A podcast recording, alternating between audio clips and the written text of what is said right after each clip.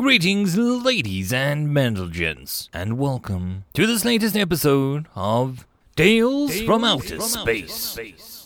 Taken from the subreddit HFY. The links to all the stories will be down below, and as always, I hope that you enjoy. And if you do, please consider subscribing. Story number one Why They Won, written by Ozu95 Supian. Jeldar waited at the terminal, his fur wet from the rain outside, and an impatient flicker in his ears. On days like this, when the weather was bad, his joints would ache, making his old bones and prosthetic legs stab his body with daggers of pain. He would have been in a foul mood were it not for the fact that his son, Jalmakar, was coming back from the Ungrulak and coming of age journey. There he was, he said to himself, as he spotted the young and tall Kuritak like himself. Grey fur with black facial markings and onyx eyes, they walked towards each other, Makar bowing his head slightly, with Dar's forehead moving up to meet his son as they rubbed each other in a greeting. I'm glad you're back, said Dar. As I.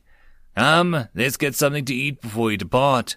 Both father and son wandered through the station on Jordock, a neutral planet on the edge of the core worlds, near the Kuritak and the Va'an borders. They soon found an eatery which catered to carnivores, with a proud sign displaying best 0% sapience meats in the sector. Dar chuckled to himself, slightly offensive. After all, their species had never eaten a sapient despite their violent reputation. As they settled down to their meal, Makar told Dar about his journey. He had gone out to the fringe systems and worked as a mercenary for about two years. Makar also told his father of the bounty hunting he did in Omakar 4. I thought to myself, this Olam is either going to be sickly or old due to how long it had been a problem, or it was going to be an experienced beast. Turns out I was right on both accounts. It was a hard fight, but as I killed it, so much buzz, Makar said, shaking his head in disgust. Dar laughed as he imagined it. It reminded him of how he got soaked in blood during the hunt with his father nearly sixty years ago. I'm proud of you. You've really grown. Darby, have you decided what you wish to do now? I'll become a blade and defend our kind from the rest of the galaxy. Dar was not surprised. He knew how interested Makar was in anything related to the military, and his determination to become a blade like he was so long ago, before he became a diplomat. You'll have to train even harder for that. I know, but you have taught me well, Makar said with a grin. Nevertheless, things will be changing now, so best be prepared. For what? What has happened? The young Kuritak of thirty-five years asked. A Kuritak lands will be joining the League of Free Systems as a full member, and we will be integrating our militaries. What? But why? Makar said incredulously. Why would we join those weaklings? Hmm, intoned Dar, more serious now. You sound like your uncle. He has been filling your head with garbage lately. It's not garbage. He has written many books. Inflammatory ramblings of a melancholic xenophobe, Dar replied, remembering how angry he was the last day of the quiet when he argued with his brother. But weren't you able to do anything? I thought that you had sway in the council. What? To prevent this? I support it. Makar made a frustrated face, as if there was about to say something before catching himself. Say it. Say what? Say what you were going to say just now. His son took a deep breath. I would have thought with those humans had done to you, you would be against joining the Federation of Peace-Loving Herbivores. Omnivores. What? Humans are omnivores, or did those books written by Joel tell you otherwise? They did? Makar replied with hesitation. Typical. Clan Joel lost so much in the war that they would do anything to get back at them. I'll have a talk with the leader of education to get him to remove those fantasies from our schools. Dar continued on with the tone that he was going to lecture his son, and that he would not be interrupted. Let me guess, they also told you that the only reason they won is because they could outbreed us and overwhelm us with sheer numbers, and that they attacked first. Makar was silent. Dar went on. I bet they also told you how physically inferior these humans are to us, how they all cowered in sight of our warriors, and used cowardly tactics of long-range weapons. I've seen them on the fringe. They are not worth much. That is because you see they're outcasts and criminals. Tell me, did they also say that humans have no honor? Silence. Answer me, Dar said with a slight growl. Yes, Makar replied with his ears down. Look at me. Makar did as he was asked, gazing at his father, the blade, the war hero, the diplomat, his face crisscrossed with scars that would have made the meanest and toughest soldiers think twice of insulting. Do you know why we lost the war? Makar leaned closer. First of all, we outnumbered them up until the last three years of the conflict. Our ranks were filled with captains and generals who only got their due to centuries of nepotism. We started this conflict because due to lack of communication with the rest of the galaxy, we found that one of our targets for colonization was taken by a group of humans. Instead of renegotiating, we invaded and took their peoples as slaves. The books will tell you how we held the line against the aggressors, but the truth is we got greedy. This incident gave us the excuse to invade their worlds, and we were overextended, thinking that we could crush them. It was a bloodbath. Those idiots would send thousands charging into their deaths. The only upside of that tradition demanded that those fools in command die with their battalions. We learned, but slowly, and with a great deal of pain. We could flip their vehicles with our bare hands, but they would keep picking us apart with snipers and artillery. Turns out we make good targets for them. They would bomb us all the time, and with those mortars, never letting us rest. Whenever we would try to strike back, they would retreat, but at the same time they were covering each other with their fire. We never encountered a species who could turn a dishonorable retreat into an orderly and calculated slaughter for those who would press their attack. That didn't mean that we would never win. I remember breaking through their armored line while firing into the rear guard. I remember sneaking up on their sentries and quietly dispatching them. We bloodied their nose as well. Dar paused as he remembered the blood that human was so small, so young. At that point in the war, they wouldn't have dreamed of putting such young fighters in combat. It didn't matter that they were better trained regardless of their age. He had been staring at his drink as he told his story, almost forgotten where he was. He looked up Bakar, the young boy paying rapt attention to every word. The only thing the history books got right were their numbers. We did kill about 3.5 million of their troops to our 2 million, but we couldn't sustain that. We did not want to. And out of those millions of humans, thousands were mere militia from people that we enslaved. We thought ourselves to be the masters of combat, hunting, and dominating, but they were the masters of war. We had no idea of what war was, but the humans know exactly what it is.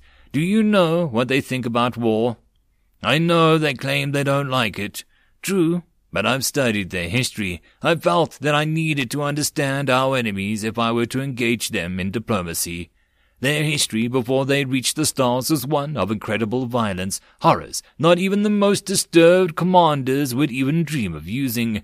Firebombing cities, chemical attacks, suicide bombs, nuclear strikes. Sure, they pale in comparison to the firepower of a single corvette wields, but the death tolls of their wars were staggering, and that was to their own people.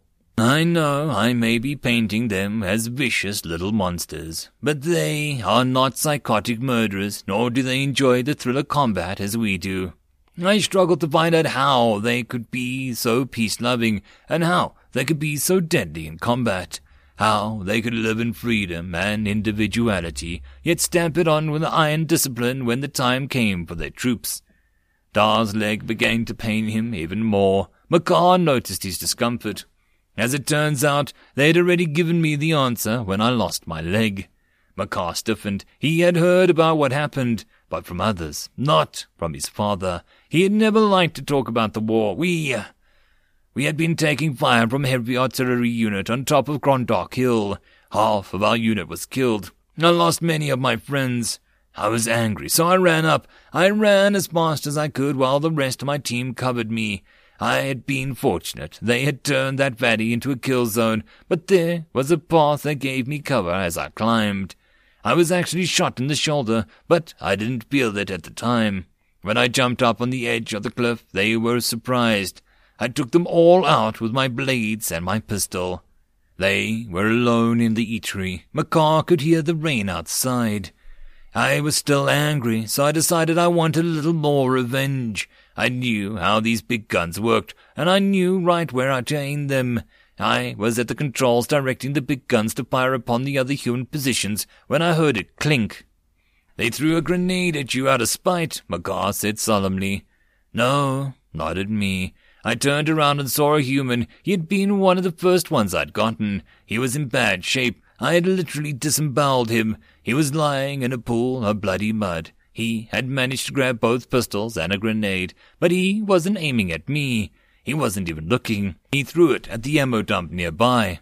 I tried to run, but the blast caught me, shredding my back open and mangling my leg. More silence and more deep sighs from Dar. He didn't do it uh, out of spite. He knew exactly what I was doing, so he decided to sacrifice himself, and that was it. I realized it later.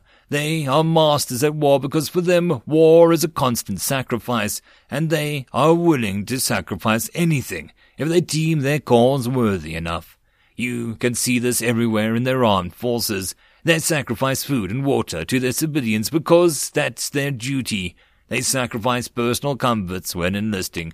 I dare say, while in training they treat their soldiers worse than how we used to treat slaves, depriving them of peace and sleep and individuality.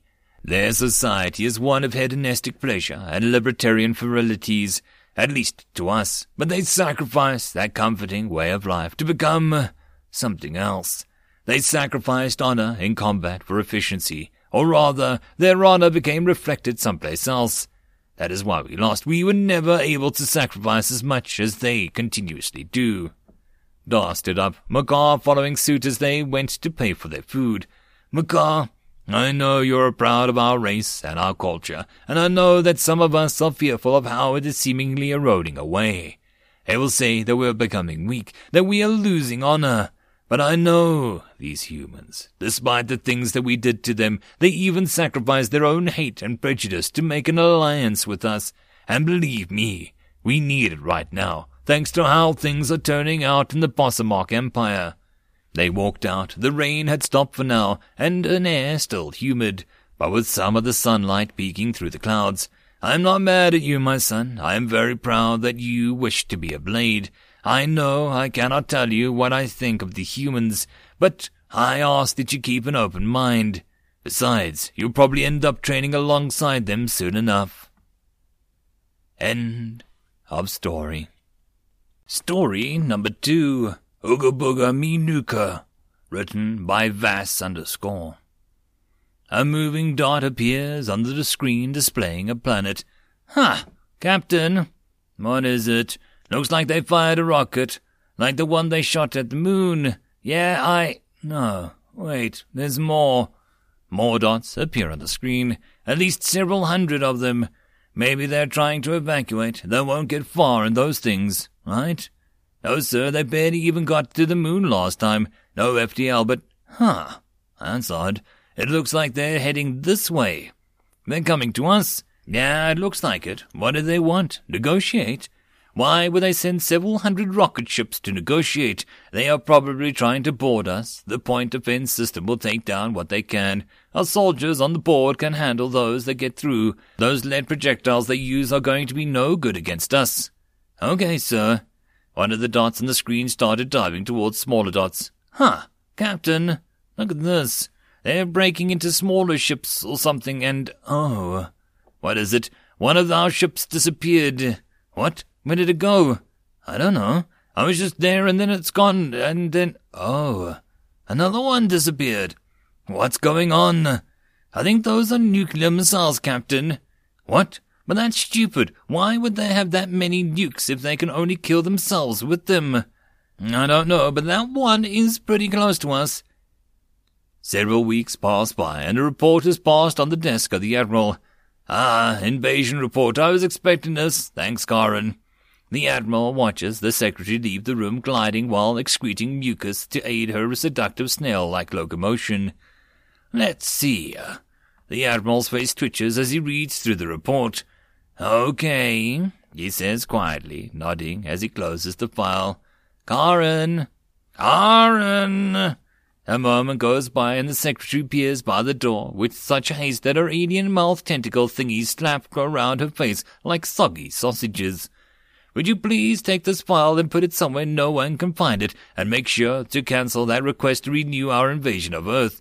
It seems those apes have enough nuclear weapons to destroy a planet several times over. But Admiral, Chad, why would they have that many nukes if they are planet bound and can only kill themselves with it? I don't know, Karen, but be rest assured, we are not looking to have an insane monkeys for slaves. Let's find better targets and just delete that system from the potential targets. I'm sure we won't have to worry about them. They'll kill themselves eventually. Several hundred years pass by. They did what now? They refused our ultimatum.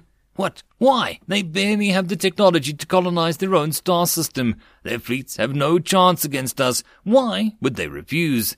They have stockpiles of singularity warheads that can create an extra-dimensional anti-gravity pulse strong enough to negate the gravity of a black hole, causing it to explode in whatever you'd call it when a black hole goes supernova.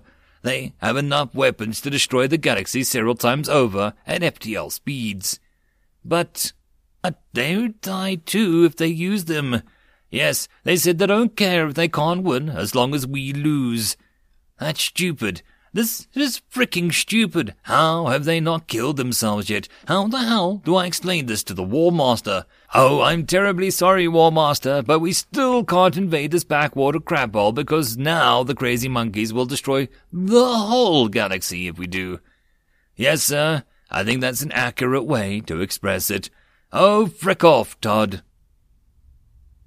End of story. And that, my friends, is the end of the video. I hope that you enjoyed. If you wish to support the author, check the links down below for the original link. But if you wish to support this channel, there are numerous ways listed down below, but the easiest would be to share this with as many people as possible to help the channel grow. And I will see you all in the next video. And until then, I hope you all have a good one. Cheers.